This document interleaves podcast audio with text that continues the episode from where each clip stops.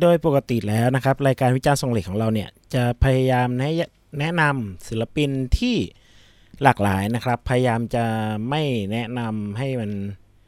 เอ่อซ้ำกันเท่าไหร่นะครับ แต่จะมีผมเองเนี่ยจะแหกนิดหน่อยนะครับ ก็คือจะชอบแนะนำศิลปินเดิมๆซ้ำๆเนี่ยประมาณ 2-3อัลบั้มได้นะครับ ไม่ว่าจะเป็นพี่อ้องสุรศรีที่กุล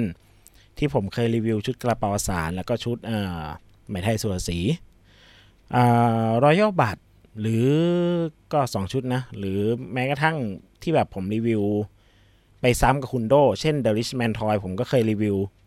อีกอัลบั้มหนึ่งคนละบั้มกันกับคุณโดเอ่อแต่ว่าโดยทั่วไปก็น่าจะไม่เกิน 2 นะครับ คราวนี้น่าจะเป็นเทปแรกครับที่ผมเลือกศิลปินคนเดิมคนเดียวกัน มารีวิวอัลบั้มเขาเป็นชุดที่ 3 เทปที่ 3 แล้วนะครับ แต่ไม่พูดถึงไม่ได้จริงๆครับ บังเอิญว่าไปเจออัลบั้มนี้แล้วก็พบความน่าสนใจหลายอย่างที่ทำให้อยากหยิบอัลบั้มชุดนี้มารีวิวครับ กับงานอัลบั้มทิลพาทีนะครับ งานจากโยคีเพย์บอยในวิจารณ์ส่งเลทเทปนี้ครับ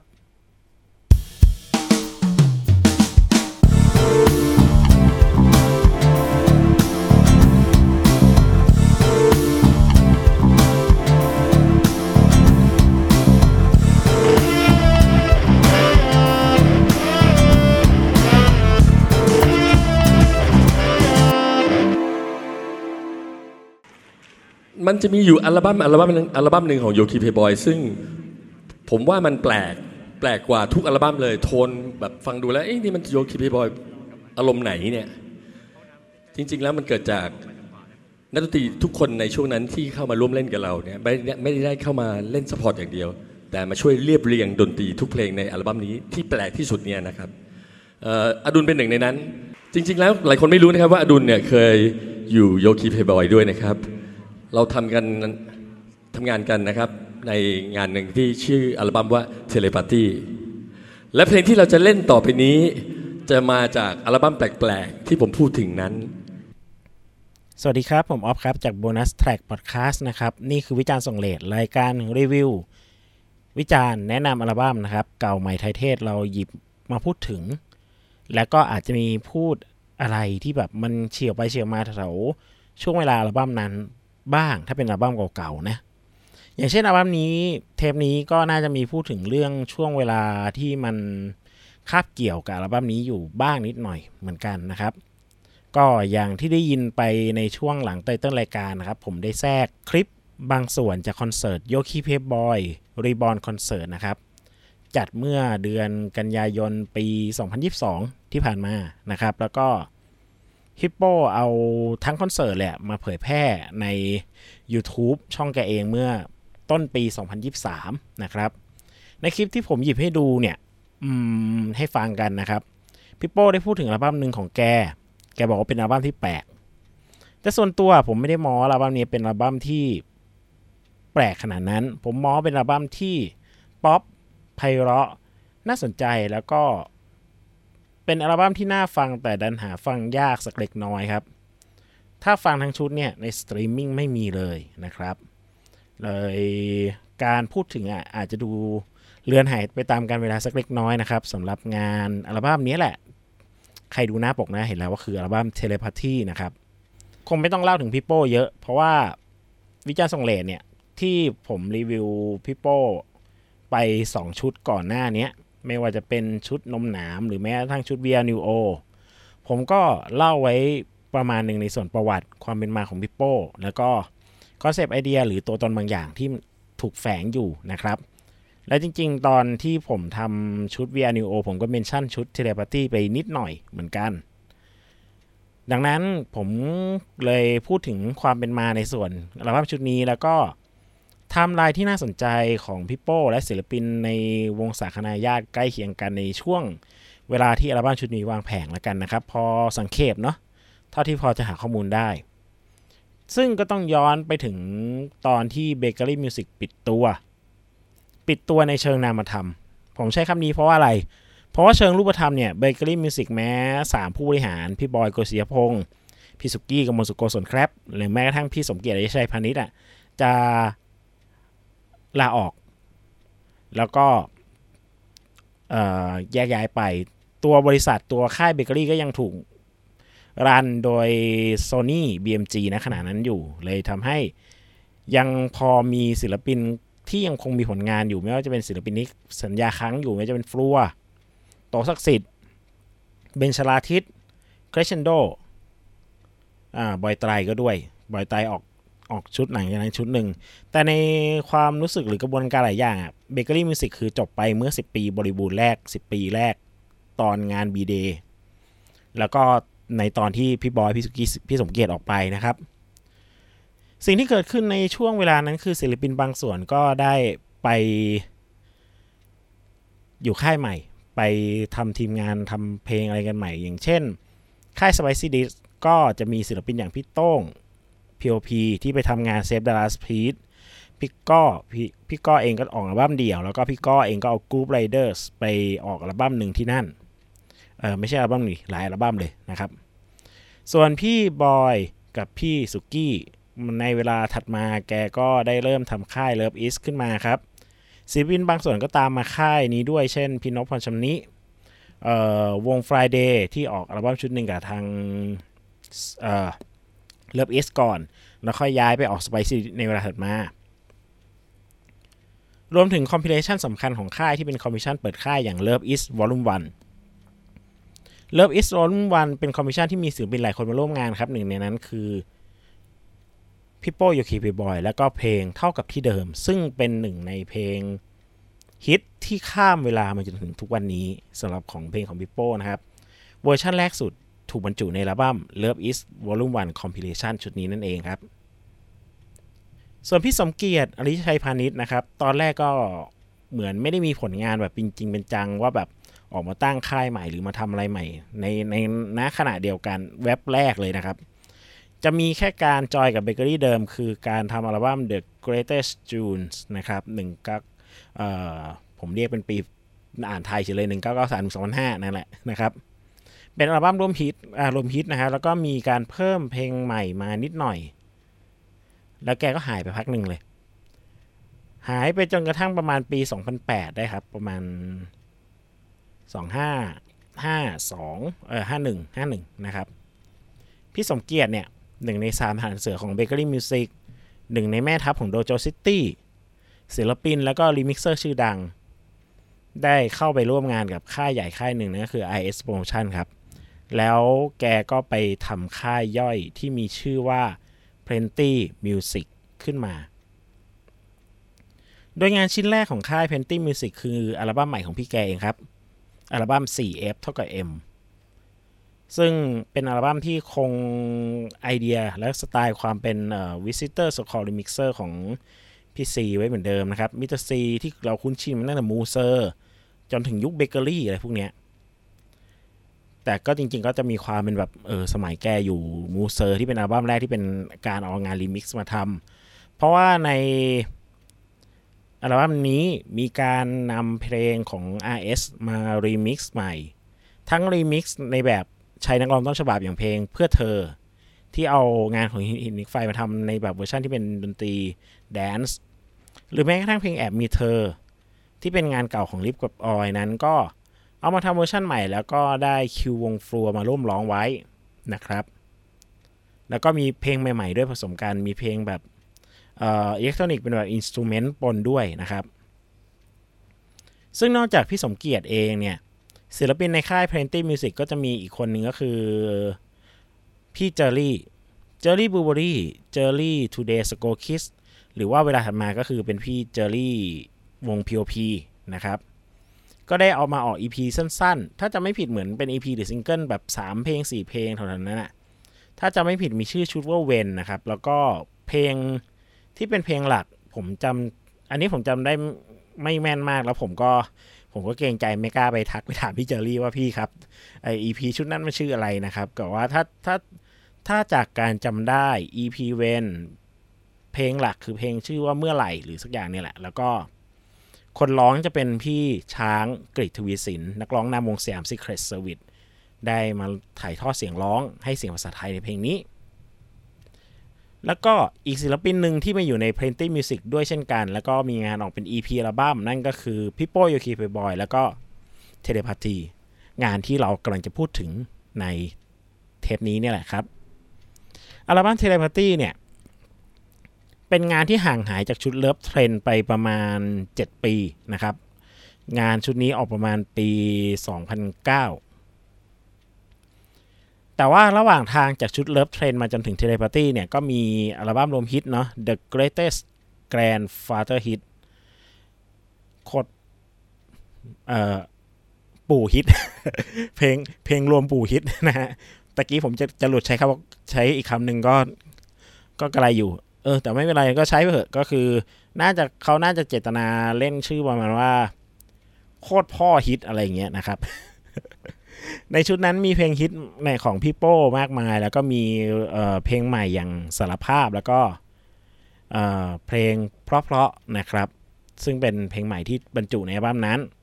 จากนั้นก็มีเท่ากับที่เดิมที่อยู่ใน Love is Volume 1อย่างที่ผมบอกไป ปีมันจะอยู่ประมาณปี 2005 ได้ ถ้าจำไม่ผิดอัลบั้มนี้นะครับ แล้วก็เวลาถัดมาแกก็ไปทำอัลบั้มรวมฮิตอีกชุดหนึ่ง จริงๆผมอันนี้โดยโดยดีเทลไม่แน่ใจแต่เหมือนเบเกอรี่มิวสิกยุคหลัง ยุคหลังที่พี่ๆสามคนออกไปแล้ว เขาก็ยังทำแบบรีชูเขาก็ทำแบบรวมฮิตอะไรบ้าง อย่างที่ผมบอกมีของพี่สมเกียรติที่เป็นรวมฮิต The Greatest June นะครับ ของพี่โป้ก็มีเหมือนกันก็คือมีชุดอีกชุดหนึ่งขึ้นมา ชื่อชุดว่า The Greatest Grandfather and Mother Hit ผมหนักใจในการแปลไทยมากแท้ผมบอกว่า โคตรพ่อโคตรแม่ฮิตนะฮะ แต่ก็เออ นั่นแหละ ตามนั้น ซึ่งเป็นชุดที่มีซีดีสองแผ่น แผ่นแรกเนี่ยเป็น ดุนเดียวกันกับ The Greatest Grandfather Hit รวมโคตรพ่อฮิต ส่วนไอ้ตัวแผ่นหลังที่เป็นรวมโคตรแม่ฮิตเนี่ยก็จะเป็นเพลงที่เหลือที่ไม่ได้อยู่ในแผ่นแรก แต่เป็นเพลงฮิตไม่แพ้กันไม่ว่าจะเป็นพวก ถ้าจะไม่ผิดน่าจะมีพวก UHF หรือพวกเนี้ยนะครับ แล้วก็มีเพลงเท่ากับที่เดิม เอามารวมในนี้ด้วย อีกเวอร์ชันหนึ่ง แล้วก็จะมีประตูหลังที่พี่โป้เคยทำไว้กับเบลเตอร์ 1.0 เนี่ย เอามารวมในนี้ด้วย อีกเช่นกัน ซึ่งอย่างที่ผมบอกประตูหลังในเวอร์ชันที่มันเป็นเวอร์ชันเบลเตอร์1.0รวมถึงเวอร์ชันที่อยู่ในไอ้เจ้าชุดโคนแม่ฮิตเนี่ยจะเป็นคนละเวอร์ชันกับที่อยู่ใน Second Sun เนาะถ้าใครเคยฟังของวิจารณ์สงเลของผมที่ผมพูดถึงชุด VR New O แล้วได้เมนชั่นถึงเเพลงประตูหลังเอาไว้นะครับ หลังจากนั้นประมาณหนึ่งพี่โป้ก็ได้ปล่อยงาน EP ชุดนี้ขึ้นมาครับ Telepathy กับสังกัด Penty Music ที่ผมเรียกว่าเป็น EP เพราะว่าผมจำได้ว่าช่วงที่พี่โป้ออกชุด Second Sun ใหม่ๆ Second Sun คืองานหลังจากชุดนี้ประมาณ 2-3 ปี แกโปรยหัวหรือโฆษณาในตัวคลิปโปรโมท น่าจะเพลงคอลลาเจนนี่แหละว่าแบบ เป็นอัลบั้มใหม่ในรอบ 10 ปีของแก ดังนั้นแสดงว่าถ้าถ้าแกบอกว่า นี่เป็นอัลบั้มใหม่ใหม่ในรอบ10ปี แสดงว่าเออเจ้าไอเซคันซันเนี่ยเป็นอัลบั้มใหม่ในรอบ10ปี แสดงว่าเจ้าตัว Telepathy น่าจะมีสักแค่เป็น EP คือไม่ได้ถึงขั้นเป็นอัลบั้มเต็มนะครับ เพราะว่าก็ถ้า 10 ปีมันมันเป็นช่วงพอดีกันเนะระหว่าง อีเจ้า Love Trend มายัง Second Sun นะครับ นั่นแหละก็เลยผมก็เลยพูดถึงว่าอัลบั้มนี้มีความมีเป็น เป็นมีสักเป็น EP นะครับ ความน่าสนใจของ EP ชุดนี้อย่างแรกเลยคือผมว่า line-up ของอัลบั้มนี้ครับline-up ของรอบนี้จะเป็น line-up ที่ส่วนตัว ผมมองว่ามันแข็ง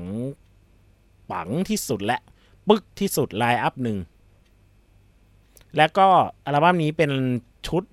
สุดท้ายของ line-up ชุดนี้นะครับเออเป็น line-up ที่ผมผมมา ผมใช้ก็ผมทันเห็นเนาะทันเห็น line-up ชุดนี้แสดงสดอะไรพวกเนี้ย แล้วก็ทันเห็นไลน์อัพชุดนี้แบบอะไรต่างๆ ผมอาจจะไม่แน่นอน ผมอาจจะไม่ได้โตทันมาปุ๊บมาเจอไลน์อัพที่เป็นปาเดไลน์อัพที่เป็นอ่าคุณใหญ่ยิ่งใหญ่โลโนโนโลโก้มาเล่นกลองอะไรเงี้ย หรืออาจจะไม่ค่อยทันได้ไปดูสดไลน์อัพที่เป็นพี่นอเล่นเบสให้อะไรเงี้ย แต่ไลอัพนั้นก็เจ๋ง แต่ว่าผมส่วนตัวผมพอผมทำไลอัพนี้แล้วไลอัพนี้มันรวมไปด้วยนักดนตรีคุณภาพจริงนะครับไลอัพนี้ประกอบด้วยหนึ่งพี่โป้แน่นอน แกเป็นนักร้องเนอะแล้วก็คนแต่งสองพี่ซีที่ไม่ใช่ซีสมเกียรติ แต่เป็นพี่ฟอลซีมามะ พี่ฟอลซีมามะเป็นมือกีตาร์มาตั้งแต่ชุดแรก แล้วก็ยังอยู่ในอัลบั้มนี้ด้วย แล้วก็อยู่จนถึงอัลบั้มนี้แหละ พอชุด Second Sun ไปสักพักหนึ่งเนี่ย เหมือนแกติดภารกิจเลยทำให้ไม่ได้ไม่ได้มาทำงานต่อร่วมกันกับอัลบั้มของพี่โป้อีกนะครับ จนกระทั่งแกค่อยหวนมากลับมาเจอกันอีกทีใน VR Neo เพลงหนึ่งนะครับ ไปย้อนฟังเทปนั้น ถัดมาพี่คล้องมงคลที่เล่นกีตาร์โป่ง แล้วก็เล่นเครื่องดนตรีสนับสนุนหลายอย่าง เล่นคีย์บอร์ด เล่นฟลุตน่าจะฟลุตนะ อันนี้ผมยังผมยังตีกันเองอยู่เพราะเครดิต ในเครดิตของอัลบั้มไม่ได้ อ่าเขียนไว้ชัดเจนว่าแบบมีใช้เครื่องดนตรีอื่นอะไรบ้างแก เขียนว่าคีย์บอร์ดนะครับ แต่จริง ๆ มันมีในอัลบั้มมันจะมีซาวพวกฟลุตหรืออะไรอยู่ในอัลบั้มด้วยนะครับสำหรับชุดนี้เดี๋ยวผมพูดถึงอีกทีในตัวเพลง ถัดมาคนนี้ไม่พูดถึงไม่ได้ครับ ก็คือพี่อดุล อดุลวง Friday อดุลรัชดาภิสิทธิ์ อดุล2 Days Ago Kidsเป็นมือกีตาร์ที่อยู่ในอัลชุดนี้ครับ แล้วก็ พี่โป้กับพี่อดุลตอนนี้ก็อยู่ใน Today s c o r e Kid ด้วยกันเนาะส่วนมือเบสคือพี่ตุ่มอานัททองก้อน โอ้คนนี้ก็ไม่พูดถึงไม่ได้เช่นกัน พี่ตุ่มเป็นมือเบสของวง Big and the Super Band เจ้าของเพลงคำเฉยๆนะครับ ที่ตอนนี้หลายคนเขาเอาไปเอาเวอร์ชันไหนมาเปิด cover กันก็ไม่รู้นะฮะ แต่ว่าเวอร์ชันต้นฉบับจริงๆ คือ Big and the Super Band เป็นมือเบสให้วง Friday อยู่ช่วงหลายช่วงเลย ค่อนช่วงค่อนข้างกว้างเลยนะครับตั้งแต่ตั้งแต่ Magic Moment ยันชุดล่าสุดนะครับอ่า Colorification นะครับ ก็แต่ปัจจุบันเราจะเห็นเขาเป็นมือเบสวงปามี่นะครับ ก็เล่นให้ปามี่ค่อนข้างถาวรและก็ไม่น่าเล่นวงอื่น เพราะว่าแค่ปามี่วงเดียวคิวงานก็เต็มทั้งเดือนแล้วนะครับ ส่วนมือกลองเป็นพี่หนุ่ม พิทยาสิริสวัสดิ์หรือพี่หนุ่มจากวงรูดาร์กนะครับ ซึ่งปัจจุบัน line-up ชุดนี้เนี่ยเหลือเหลือมาแค่ line-up ชุดปัจจุบันเนี่ยแค่พี่คองกับพี่หนุ่มนะครับ นอกนั้นสมาชิกเปลี่ยนไปในอีกแบบหนึ่งเลยนะครับ ซึ่งแต่ละ line-up มันก็มีความน่าสนใจในแบบของเขาเนอะคุณมิมที่เป็นมือกีตาร์คนปัจจุบันก็เก่งเพียงแต่ว่าเออพอวงเนี่ย line-up ในชุดเนี้ย มันมีความเป็นวงกีตาร์สองคน และกีตาร์สองคนนั้นเป็นทั้งพี่ซีที่เราเห็นความโดดเด่นของซาวกีตาร์มาตั้งแต่ Yokee Playboy อัลบั้มปกนมหนามกับพี่อดุลมือกีตาร์ที่มีความเก่งกาจและมีฝีมือ แน่นอนงานของ Friday หลาย ๆ เพลง ลูกโซโล่ลูกอะไรหลายอย่าง หรือแม้กระทั่งงานของพี่บอยไตรชุดบุคคลที่ 3 ที่แกเป็นโคโปรดิวส์ด้วย เราเห็นฝีไม้ลายมือเขาอยู่แล้ว แล้วการที่มือกีตาร์สองคนนี้ที่เก่งคู่อะมาทำงานร่วมกัน มาแลกเปลี่ยนลายกีตาร์ซึ่งกันและกัน มันน่าสนุกมาก เพราะอีกเหตุผลหนึ่งที่อัลบั้มนี้มีความน่าสนใจและมีความสุดยอดอย่างหนึ่งก็คือตามที่พี่โป้ได้พูดไว้ในคลิปของเพลงถ้าบนฟ้ามีดาวเป็นร้อยเป็นพันในคอนเสิร์ตนะครับว่า อัลบั้มนี้แกเปิดโอกาสให้สมาชิกทุกคนเนี่ยมีส่วนร่วมในการ arrange ในการเรียบเรียงร่วมกัน ดังนั้น เอาแค่ตัวเด่นสองคนสองคนก่อน พี่ฟาวซีกับพี่อดุล แลกกีตาร์แลกหมัดกันในเพลงเนี่ย ฟังลายกีตาร์ก็เพลินแล้วอะแล้วก็ คนอื่นๆก็เก่งหมดเลย อาจารย์คลองนี่คือแบบสุดยอดอยู่แล้ว พี่หนุ่มมือกลองแล้วก็ โอ้พี่ตุ่ม พี่ตุ่มที่เป็นนักดนตรีสนับสนุนและอัดอัดดนตรีให้มากมายและเล่นสดหลาย ๆ งาน แน่นอนครับ ชุดนี้มันเลยเป็นเอลเมนที่มันผมมองว่ามันมีความปึกที่สุดทีมหนึ่งในความพิดผม ดังนั้นผมเลยชื่นชอบในชุดนี้เป็นพิเศษ ความชอบถัดมาคือแต่ละเพลงครับ ถึงพี่โป้จะบอกว่ามันเป็นเพลงที่ชุดที่แปลก แต่ผมบอกว่ามองว่ามันกลับเป็นชุดที่มีความ กึ่งกลางและมีความน่าสนใจหลาย ๆ อย่าง กึ่งกลางในที่นี้ไม่ใช่ความกึ่งกลางที่มันแบบกึ่งกลางจนเกินไปจนมันไม่ได้ไปสุดอะไรเงี้ย แต่ผมรู้สึกว่านี่มันคือการ balance ที่ดี มันไม่ใช่ฟังฟังร็อกจ๋าๆแบบชุดแรก ไม่ใช่ดิสโก้แบบ YKPB หรือพวกเนี้ย แต่มันยังคงมีความแบบพัฒนาพี่โป้ยังคงพัฒนาว่า แนวนี้ชุดนี้มันควรจะไปในทางไหน มีวิธีการยังไง และดนตรีออกมายังไง หรือพูดง่ายคือแกยังคงทดลองครับ หาเส้นทางหาวิธีใหม่ๆ ทดลองมาเรื่อยๆ จนปัจจุบันชุดวีนานิวโอที่ผ่านมา แกก็ยังไม่หยุดทดลอง แล้วเดี๋ยวเดือนถ้าใครฟังตรงเทปนี้ตรงเวลานะครับ ตรงกับตอนที่มันเพิ่งเผยแพร่ เดือนนี้พี่โป้จะปล่อยเพลงใหม่อีกเพลง ซึ่งก็เราก็ต้องมาลุ้นกันว่าแกจะ ทดลองอะไรอีกนะครับ แต่ถึงกระนั้นนะครับชุดนี้ถึงมีความทดลองอยู่บ้าง แต่มันก็มีความทดลองอยู่บน base ที่ป๊อปเพราะสนน่าสนใจทั้งเนื้อหา แล้วก็ทั้งเมโลดี้อะไรที่ติดหู ดังนั้นถ้าบอกว่าชุดนี้เป็นแนวอะไร ผมก็พูดได้ว่ามันเป็นป๊อปแหละ แต่เป็นป๊อปที่มี detail อะไรหลายอย่าง แล้วก็เป็นชุดที่ โอ้ ผมว่าฟังง่ายเลยนะครับสำหรับ เจ้าชุด เอ่อ Telepathy ชุดนี้นะครับ แล้วก็อย่างที่ผมบอกอะชุดนี้มันเป็นชุดที่ว่ากันด้วยการข้ามเวลามายากหน่อยเนาะอาจจะต้องsearch YouTube เพื่อฟังเพลงอื่นที่ไม่ใช่ในเพลงหนึ่ง แล้วก็ต่อให้ต้องบอกในใจ คือ2เพลงนี้ยังหาสตรีมมิ่งได้แต่นอกนั้นอะต้องหาจากแหล่งอื่น หรือต้องหาซีดีมือสองซึ่งผมพูดเลยว่า น่าสนใจไม่แพ้กัน แล้วก็อยากให้ลองฟังดู ผมอาจแนะนำไม่ครบทุกเพลงนะครับ แต่ว่าก็จะหยิบเพลงบางส่วนในชุดนี้ที่อยากจะแนะนำกันนะครับอัลบั้มนี้มีทั้งสิ้น 8 แทร็กนะครับ แต่ว่าแทร็กสุดท้ายของอัลบั้มมันจะเป็น Remix Special Version ดังนั้นตัดไปเหลือ 7 เพลงหลักของอัลบั้ม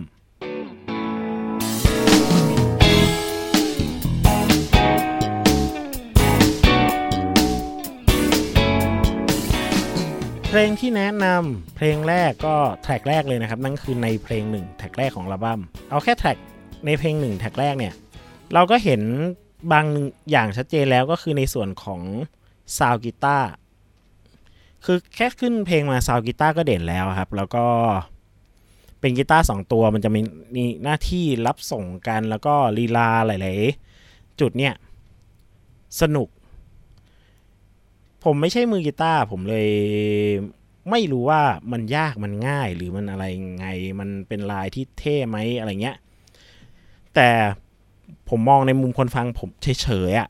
มองในมุมคนฟังอย่างเดียวอะที่เล่นเครื่องดนตรีแบบไอ้ตรงนี้ไม่ได้คล่องถึงกระทั่งแบบ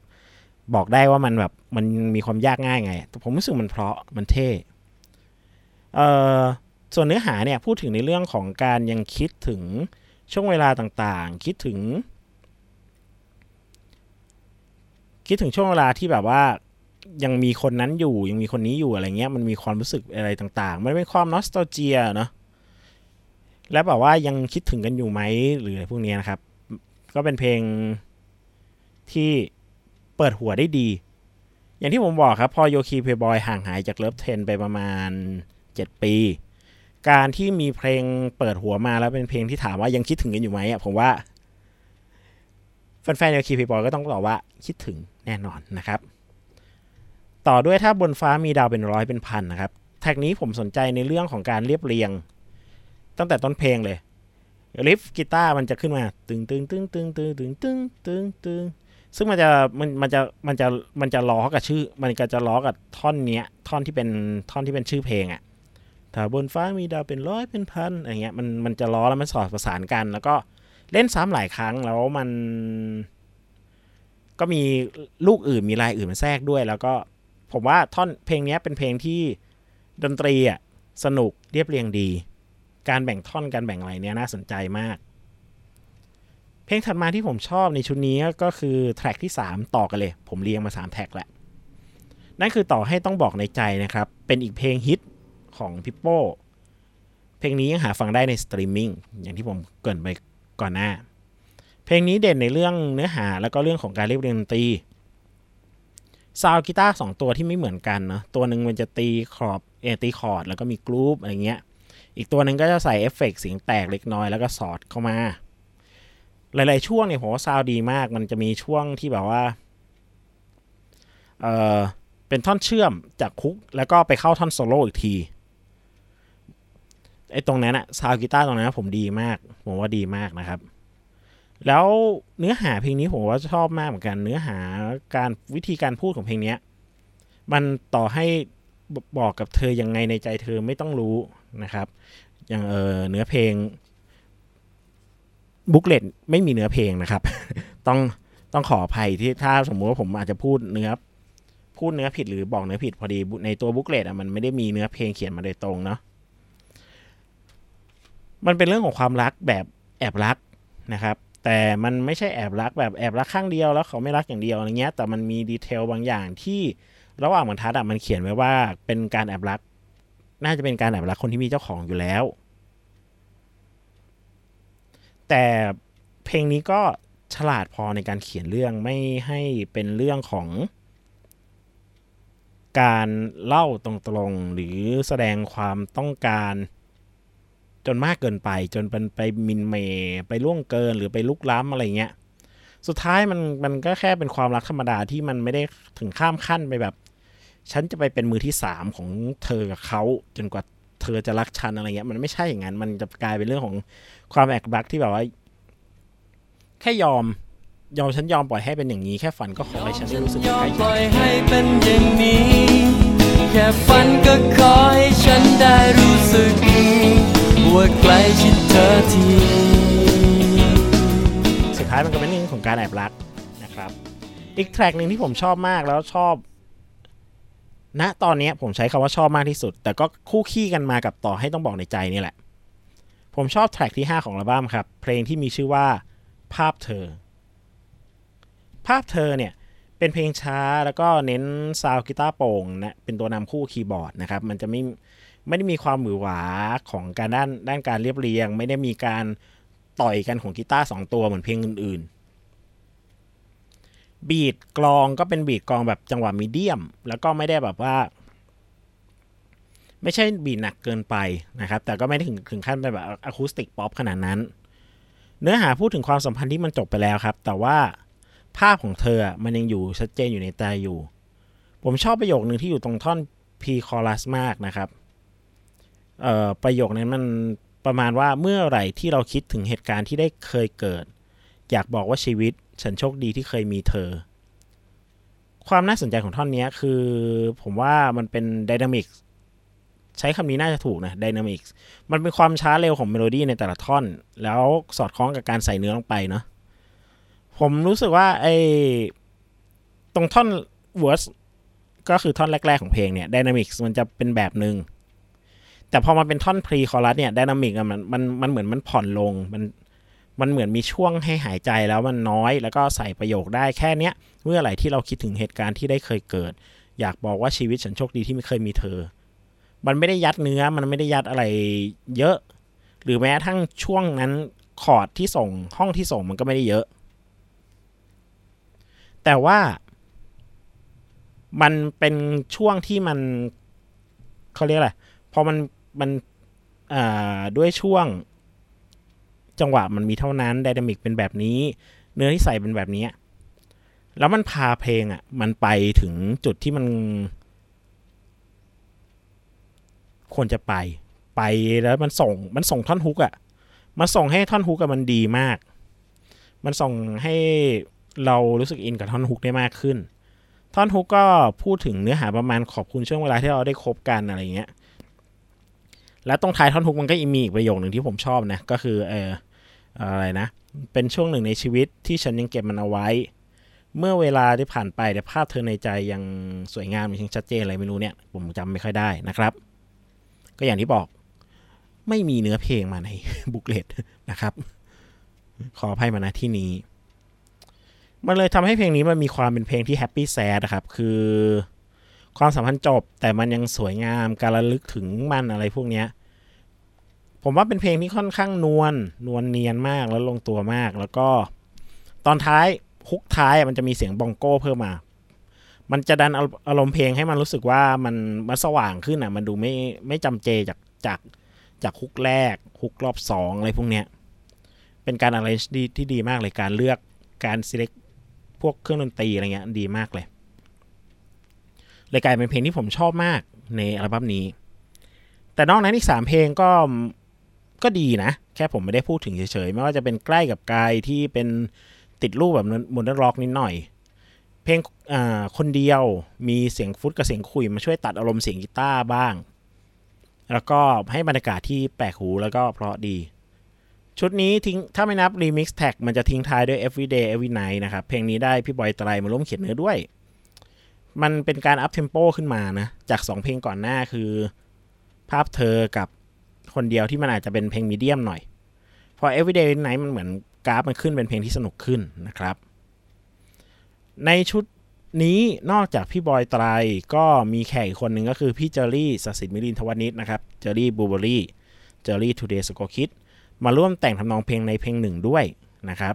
ส่วนนอกนั้นก็อย่างที่ผมบอกครับ พี่โป้เขียนหมดเลย แล้วก็เรียบเรียงโดยสมาชิกทั้งวง โดยรวมอัลบั้ม Telepathy ของโยคีเพลย์บอยนะครับ มีความเป็นเพลงอัลบั้มเพลงป๊อป มีความน่าสนใจแล้วก็เป็นอัลบั้มที่ฟังได้เรื่อยๆเอ่อผมรู้สึกว่าอัลบั้มนี้ฟังซ้ำได้ไม่เบื่อนะครับ ก็ไม่ต่างกับตอนที่ผมฟังหลายๆชุดของโยคีเพย์บอยไม่ว่าจะเป็นชุดนมหนาม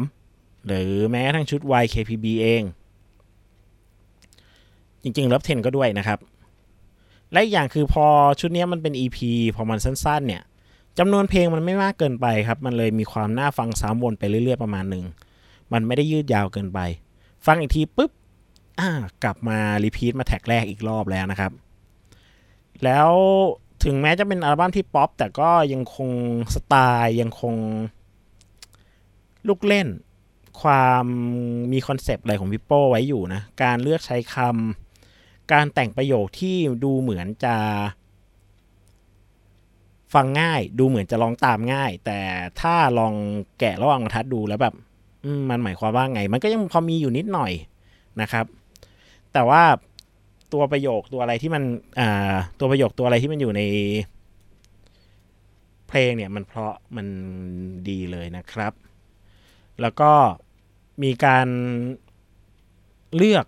สรรหามุมมองหรือสิ่งรอบตัวอะไรมา เพื่อมาแต่งเป็นเพลงได้